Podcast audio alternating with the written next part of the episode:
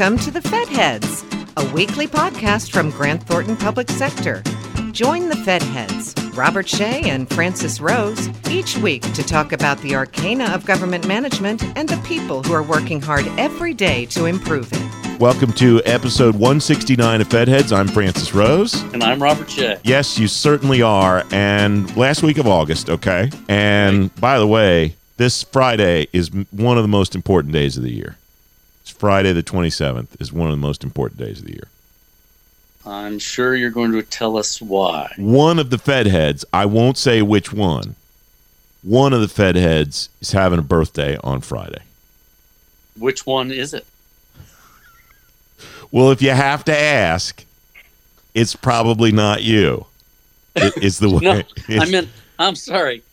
I should have been clear. Which birthday Oh, is it? oh, oh, oh! I th- okay.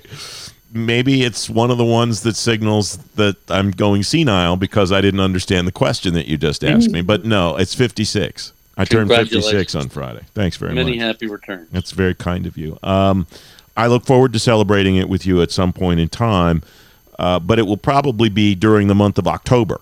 And the reason that I say that is because the end of the federal fiscal year is coming. I'm starting a new gig um, next Monday, August 30th, at FedScoop. And so I'm going to be a little bit busy the month of September. You're going to be a little bit busy, and your customers, the clients, the people you work with, are just going to be absolutely slammed, I bet, for the month of September as the federal fiscal year comes to a close. Yes. In addition to your birthday, you're getting a new gig. Because it's all about on. me. I mean, this show really is all about me. So It let's talk be. about that. It stuff. should be. It, it, there's a lot going on. Before the Congress left, the Senate passed an infrastructure bill and a budget, and a budget re- reconciliation instructions. House, as it takes up these other measures, it tees up just an unbelievable amount of activity for the federal government to handle at the end of the fiscal year. They've got to get infrastructure done, the bipartisan infrastructure bill done, and I bet they do. They passed the budget reconciliation instructions, but now they got to do appropriations. They've got to fill out those budget re- reconciliation instructions and then vote it out. National Defense Authorization Act, raising of the debt ceiling, all this on top of having to uh, push out contract dollars at a rate that never before seen in a, in a short period of time, and the ongoing crisis in Afghanistan, which is just heart wrenching. Yeah. It is. We we always talk about what a crazy town this is and how busy things are, but it increasingly uh, tests the capacity of the town to get its job done. That's a hell of a list. You know, there's a lot going Yep. on there. Yep. One of my lobbyist friends, Charles Cooper, you know, reminds me all of these things have enormous impact on the public sector, on government agencies, on the on the contractors that serve them. Um, there are facets of every single pieces of these things that folks need to pay close attention to. We're going to get him on Fed Heads the week of September 13th. He'll join us to talk about where all of that stuff stands, what it all means, and how it all fits together. He should take us through the swamp, too. He should, Yes. because, I mean, you say lobbyist, and people say, well, that's like the ultimate swamp creature. And yet, I, I wonder if maybe lobbyists don't get bad rap. I mean, there there are some bad eggs, but you know there are terrible podcast hosts too. We don't we don't happen to be two of them, but they're out there. right. Present company excluded. Of course. And and course. and and you know, Charles a true swamp creature, but a really highly ethical guy and smart, very in tune to what's going on in town. All right, um, that'll be good in a couple of weeks. Um, good stuff that we have lined up for the for the month of September. Um, it's yours. Why don't you tell us about your new gig? Oh, uh, I'm going to be the vice president of multimedia solutions at FedScoop. Um, and tell us what that's going to look like. So uh, it's going to involve recording audio programs. We're going to be doing a daily podcast about news in the federal business, federal government business space, and uh, informing Is it gonna be people about what's going on. Um, I don't think it'll be as funny as this show. I Oh, think this good. show will continue Well, to be well put. because Well it's a put. news show And if you're too funny on a news show, people go, "Well, dude's too busy cracking jokes to actually tell me what's really going on." And I mean, spirit Tell that to wise, Stephen Colbert. well, who cares about him? I don't, I'm, he doesn't impress me. The spirit of the show will be very similar to what the spirit of the Government Matters show was. So, like when you would appear with me on Government Matters, we would joke and we would toss it around a little bit, but not quite as relaxed, not quite as low key as we do on this program. Although I will say, in hindsight, now that that phase of my life is over, one of my all-time favorite government matters moments involved you, and Oh, do tell. yeah, it was the time when we were still doing them in studio, and it was I think it was when the Evidence Act passed, and of course, as we've documented on this program, huge geek you are about the Evidence Act, having been a commissioner on evidence the evidence-based policymaking, commission on evidence-based policymaking. Sorry, I, I messed it up, commissioner. um, so you come on the show and you're talking about this. You're all jacked up that the bill has passed, and you brought out the a big cutout of Bill from Capitol Hill from Schoolhouse Rock, and it had the actual HR, whatever the number was. You probably remember the number because you're that much of a geek. We we call him Little Ev. Oh, right. Yeah, Little Ev.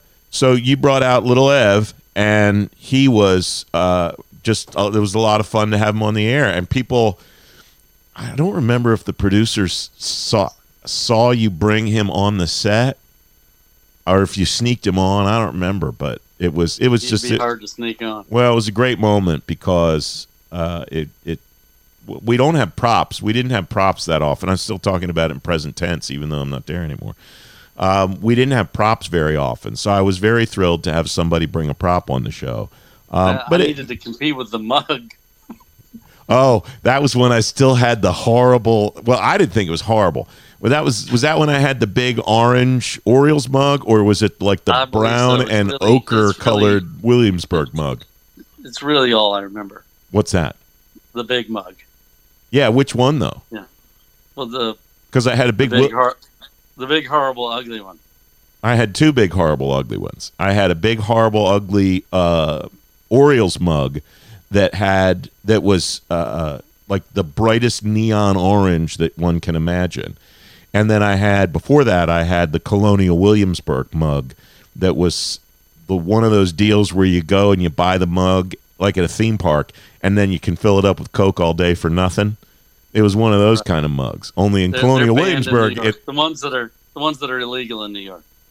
they're illegal in New York.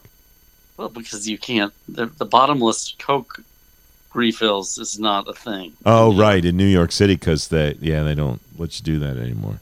Anyway, it was the it was the ugly orange Orioles one. Yeah. But it reminds me never to underestimate you again. Yeah, Your uh, your ability to do that twice. yeah. Well, the the Orioles one was the second one, and everybody just gave Oh. me such a hard time about that Colonial Williamsburg mug. I said, okay, I'll get rid of this, and I'll bring in another one. I'll bring in the I'll bring in this other one I have at home on Monday. And I came in on Monday with the orange one and brought it on the set, and people just went, "Oh my god." Now I know what, What have we done? Birthday. No, don't you don't have to get me anything for my birthday. Doing this podcast with you every week is present enough for my birthday.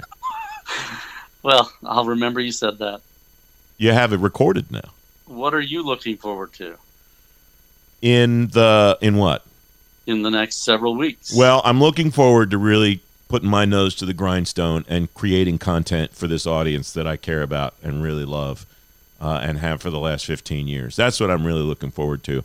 I'm I'm not at your level of individual issue prediction or or care. I don't care so much what happens. I just care that things happen that I can help inform people about. So that's what I'm- I'm looking forward to just kind of getting back to telling that story because my last day at Government Matters was uh, July 29th. So I'm basically been off work for the entire month of August and and I'm I'm as we get to the end of August here, I'm just kind of jacked up about getting back to it. Good for you. Good for you. The uh, I think you share my hope that Congress at least passes uh, uh, a short-term continuing resolution on time before the expiration of appropriations at the end of the fiscal year. Oh, I absolutely do. I, I'm. I mean, you've coached me a long time ago to just give up hope for the idea that anything regarding actual bills can happen. That we're doomed for a CR again. So I have accordingly given up such hope. I think we're out of things to talk about. I'll look forward to seeing you next time. You will see me next time. Uh, Daryl Roberts from uh, Defense Logistics Agency is on the program next week. That, he's going to be our digital modernization, cloud migration, IT transformation guy. We're going to hit that up with him next week. Oh, that's great. Yeah. Thank you for uh, all of this, and I expect by next Monday I should have sobered up from the birthday party. So I will talk. Many to you then. happy returns. Thank you, my friend. Thanks for listening to the Fed Heads, brought to you by Grant Thornton Public Sector. All of the resources talked about during the episode are available in the episode description. We'd love to hear from you. Connect with us on Twitter at GT Public Sector to join the conversation. And don't forget to leave us a comment or review on iTunes or the Google Play Store.